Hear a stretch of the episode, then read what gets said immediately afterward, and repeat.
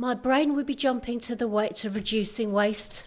Um, and I read an article this week about um, society being obsessed with newness and it's just driven sort of this consumerism, you know, which we're all really used to, and um, you know, and it goes on every level. You know, we're approaching Christmas, so there'll be new sofa and TV adverts because there seems to be, and I've never really understood this one, but this pull that for, at Christmas we have to have a new sofa and a new TV um, to have the family round. That was Emma Richardson Calladine, and this is the Bailiwick Pod with me, James Filleul. So, COP26 is done. Climate change has had its week leading the news agenda. Now, what happens next? Is it all blah, blah, blah, or are enough people now calling for lasting, meaningful change? Locally, we have the trade off between carbon neutrality and net zero, and a focus on basically how much you use your car, how often you fly, and how you heat your home. For those of us who dutifully drive to La Collette every weekend to do our recycling, yes, my parish of St Clement seems to be the last place in the island, perhaps the whole nation, which has no curbside facility. Where does recycling fit into it all? It's perhaps unbelievable that after all these years of recycling, we're still having the same old discussions about it. To fit all of that together, my guest on the pod today is Emma Richardson Calladine, who was the recycling manager with the government for around 14 years, but has now moved into her own consultancy called Waving Back, focusing on sustainability. Emma, welcome to the pod. Do you feel recycling fell off the COP agenda in some ways? That's a really interesting question, and I think there were lots of things that were relevant um, and that you can take away to apply to, to waste management and your reduce, reuse, and recycle. And that was all about the behaviour change, which was embedded throughout the COP. Um, and what was really interesting was that looking at how you know, all of the individual countries are making their action plans and taking that down from that sort of macro level down to individual level of what we all can do. And I think that's something that we can all play a part of, and that's relevant to the carbon neutral strategy in Jersey because that's very people powered and it's about making those differences that we can all play a part in. And waste management is really interesting topic to apply that to because we all generate rubbish. Um, we all throw something in the bin, you know, at least at least once a day, probably a lot more. And thinking about there's so much we can think about that. Um, from working in recycling for many years, when I started, it was really a decision about what bin do you throw something in. Know, is there a, a, can bin when you finished a, a, fizzy drink, as an example? But how that is changing now is recycling's, you know, moving forward and becoming the norm. Um, and I know it's still not the norm for everybody, um, but is being a big part of sort of normative behaviour now nowadays. And um, the conversation has evolved not from what bin do I throw it into, but actually, you know should I have generated this waste in the first place? So, if we were talking maybe about a plastic bottle of water, actually, not is there a plastic bottle bin for me, but actually, why didn't I use a, a refillable bottle? Um, and then looking at the wider supply chain where can i refill that bottle once i've i've emptied it? I refilled it at home this morning. You know where can i go for free refills? Are there organizations that are supporting that behavior as part of their own um, social responsibility plans? And looking at sort of how that spans out like a spider web of the responsibilities so that all of those things support each other and that's when you end up with the real behavior change. And what is frustrating and, and I'm sort of fascinated with this positive behaviour change around sustainability. But actually, the problems and lots of the problems that they were talking about at the COP were potential sort of shifting the issue from one thing to another, actually, not still. Um, more work needs to be done around those behaviour change so elements. So um, transport, you know, is a big one um, for our carbon neutrality, but lots of people think electric vehicles are the solution. And for me, um, that that's very frustrating because actually the behaviour isn't changing. People are running and swapping their diesel car for an electric car, um, but they're still not rethinking actually their their transport needs and could they reduce that and and have more sustainable transport solutions rather than still being an individual in an electric car stuck in a traffic jam of electric cars. It's really interesting, isn't it? So you, it's kind of the, the behavioural change which is becoming more important than recycling specifically. So would you say that that had kind of dropped down the priority list, the, the kind of direct act of recycling something? I think so we're, it's all different parts of the journey all at once. So um, there are still lots of conversations um, that are topical around recycling, as still moving towards all 12 parishes having household recycling collections. And getting that basic recycling service to everyone's doorstep is really important. Um, so definitely those conversations still fundamental. Um, but looking actually at the bigger picture, the conversation, the more important conversation, is really around reducing waste. Um, and then what waste we're left with, can we be reusing it, repurposing it? Um, from looking at a, a business perspective, um, if you generate a waste, could that waste be someone else's resource? Um, so, an example is coffee grounds. Um, you know, my understanding is that mushrooms grow really well in coffee grounds. So, you know, linking up businesses where one has that waste, one has that need for that, where it sees it as a valuable material, you've solved potentially a lot of that waste solution. That waste has almost disappeared. Um, and then you're getting into talking about the circular economy, and this is really where, someone else's waste is someone else's resource and putting it back through that cycle. So you're really trying to design out waste. And I think this is where the real exciting conversations are happening. And you can probably tell in my voice that's much more exciting than actually saying, well, what bin shall I put my plastic bottle in? Um, and I think for everybody, that that's a lot more exciting, but that is a much bigger conversation and is involves each step of the supply chain. Um, so back back to electric vehicles, um, you know, lots of brilliant science innovation happening to try and solve the solutions that, you know that these last few generations have created, um, but it isn't solving everything. Um, you know, there's been lots of talk in the news recently around the batteries in electric vehicles. You know, what happens to those? And that shouldn't be the end user's um, you know, problem or the, the local authority, the government's problem. Um, the, those people designing the things, all up the supply chain, need to have a responsibility throughout that cycle. Um, but it is creating an issue for the future. And this, for me, is something that doesn't seem to be spoken about enough. Um, and I'm really lucky to be working around sustainability. And for me, that means, you know, that we live within, you know, satisfy our needs without compromising the needs of the future generation. But if we're creating a product that generates a waste and we don't have a solution for that waste, we're relying on future generations to solve that problem for us.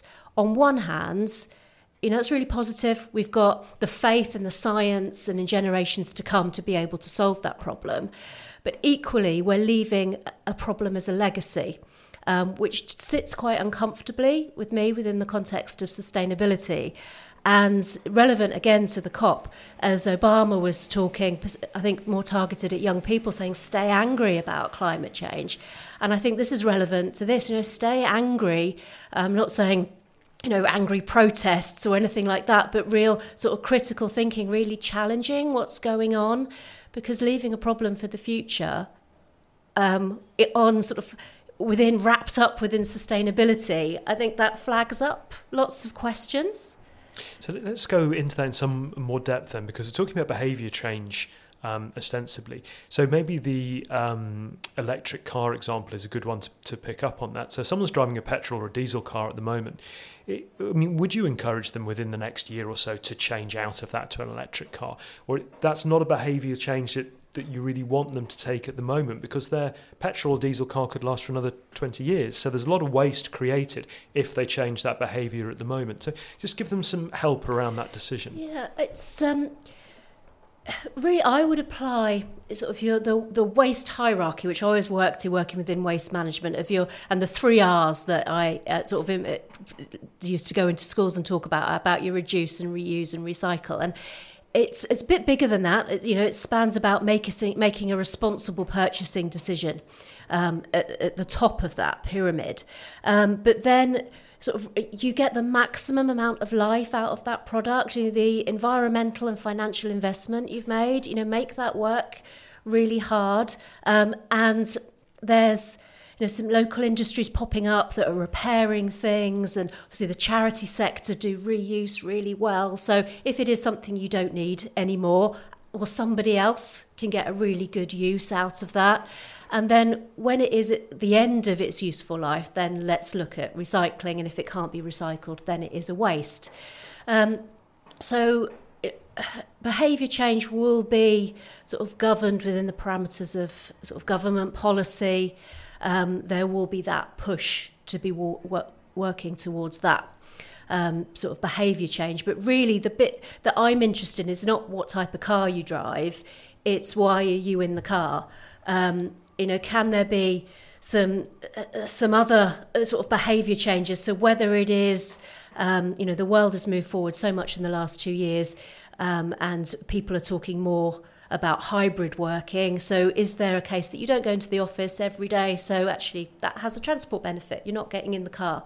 Um, on the days you can, could you do something other than go in the car and maybe, you know, still working our way towards coming out of the pandemic, maybe it's not the right time to be talking about car sharing, but other sustainable ways of um, of getting around. Um, for me, my my working sort of arrangements have changed so much from being in an office and on site every day um, to being at home and communicating, you know, every day using all of the platforms that we're now used to and probably had never heard of, of two years ago. That is the norm, um, and so that that does have an impact to our transport patterns.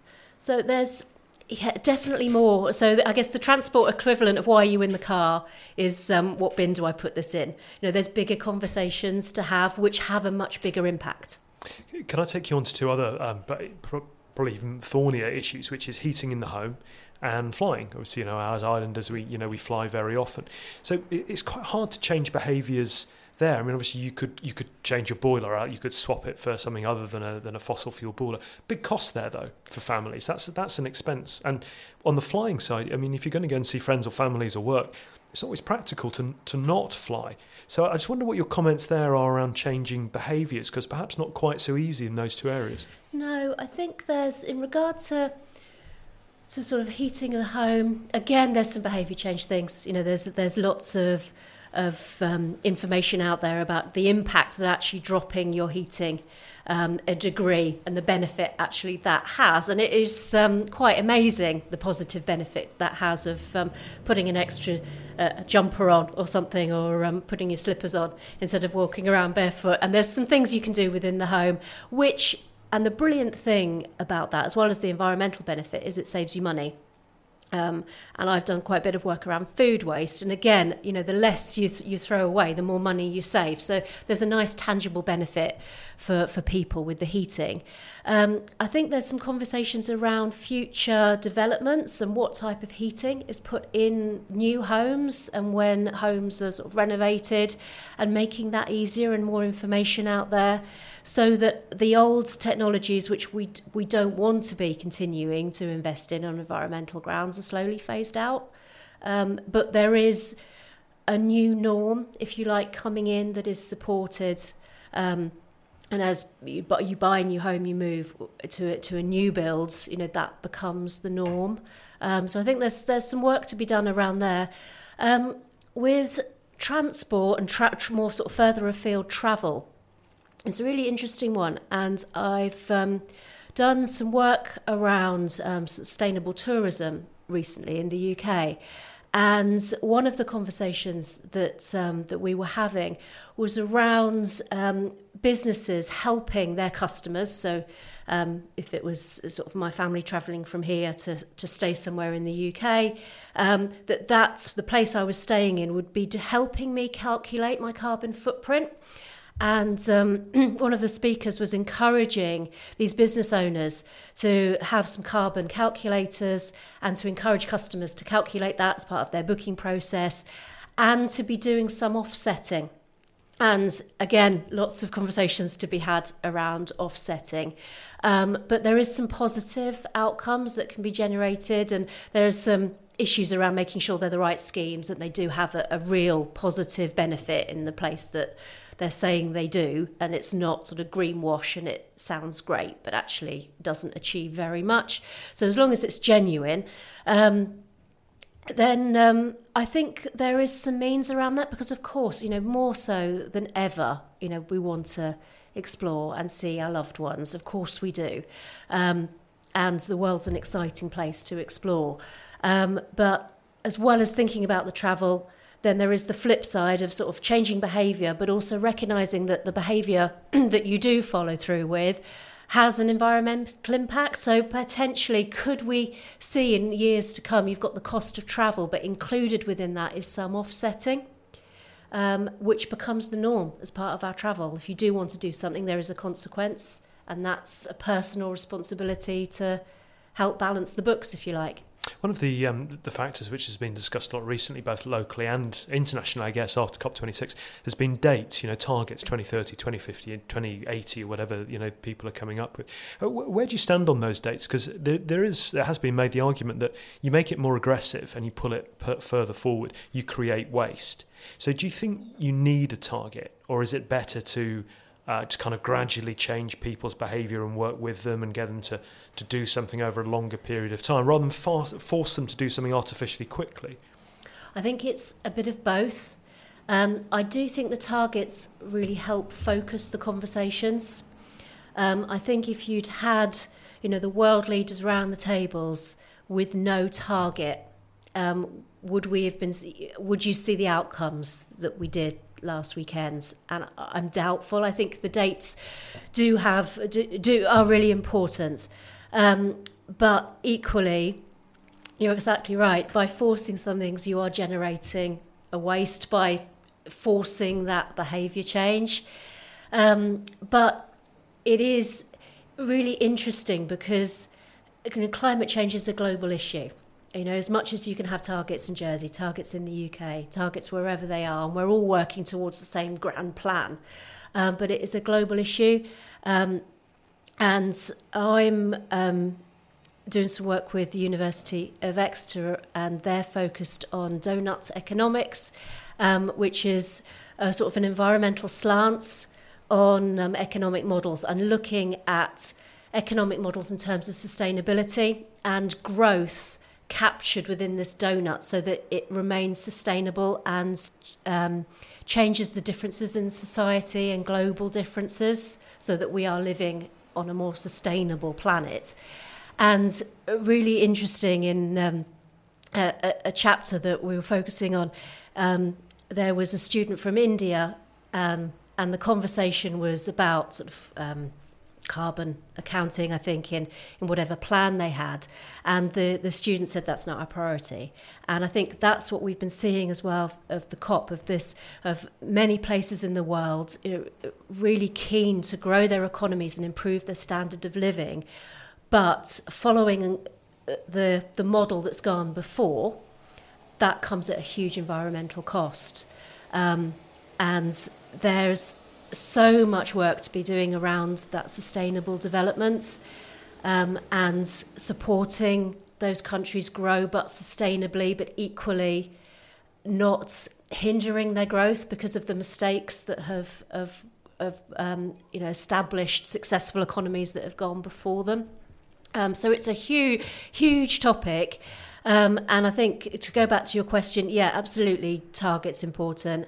Um, but you're right in highlighting that the sort of the, the almost artificial push that puts on behaviour change generates its own problems, and I don't have the answer to that. Um, other than, yeah, I think we all need to recognise that there is potentially waste byproducts, and I guess where there is an opportunity is for people to identify where those new pockets of waste are and to try and identify if those pockets of waste are a resource for something else and be applying that circular economy model, which may be asking the impossible.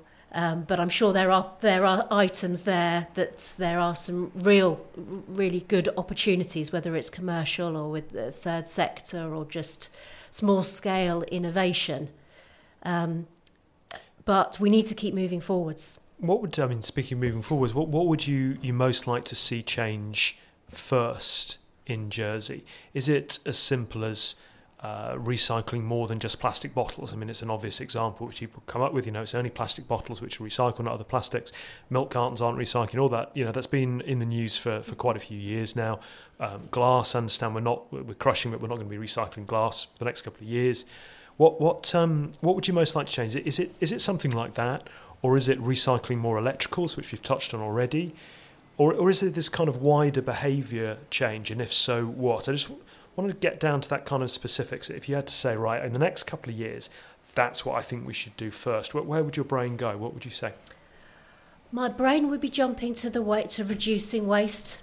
Um, and I read an article this week about um, society being obsessed with newness and it's just driven sort of this consumerism, you know, which we're all really used to, and um, you know, and it goes on every level. You know, we're approaching Christmas, so there'll be new sofa and TV adverts because there seems to be, and I've never really understood this one, but this pull that for, at Christmas we have to have a new sofa and a new TV um, to have the family round, and you know, through the year you see these adverts sort of drip fed to support that buying behaviour, but do you really need a new sofa or or a new TV? Um, and it comes with that sort of the sort of the mentality that I think we've for for many many generations has been almost sort of fostered and that you know you get the you get the promotion so I can afford the new car or we can afford a bigger mortgage and it's it's constantly they're not only putting pressure on yourself to maintain that and increase that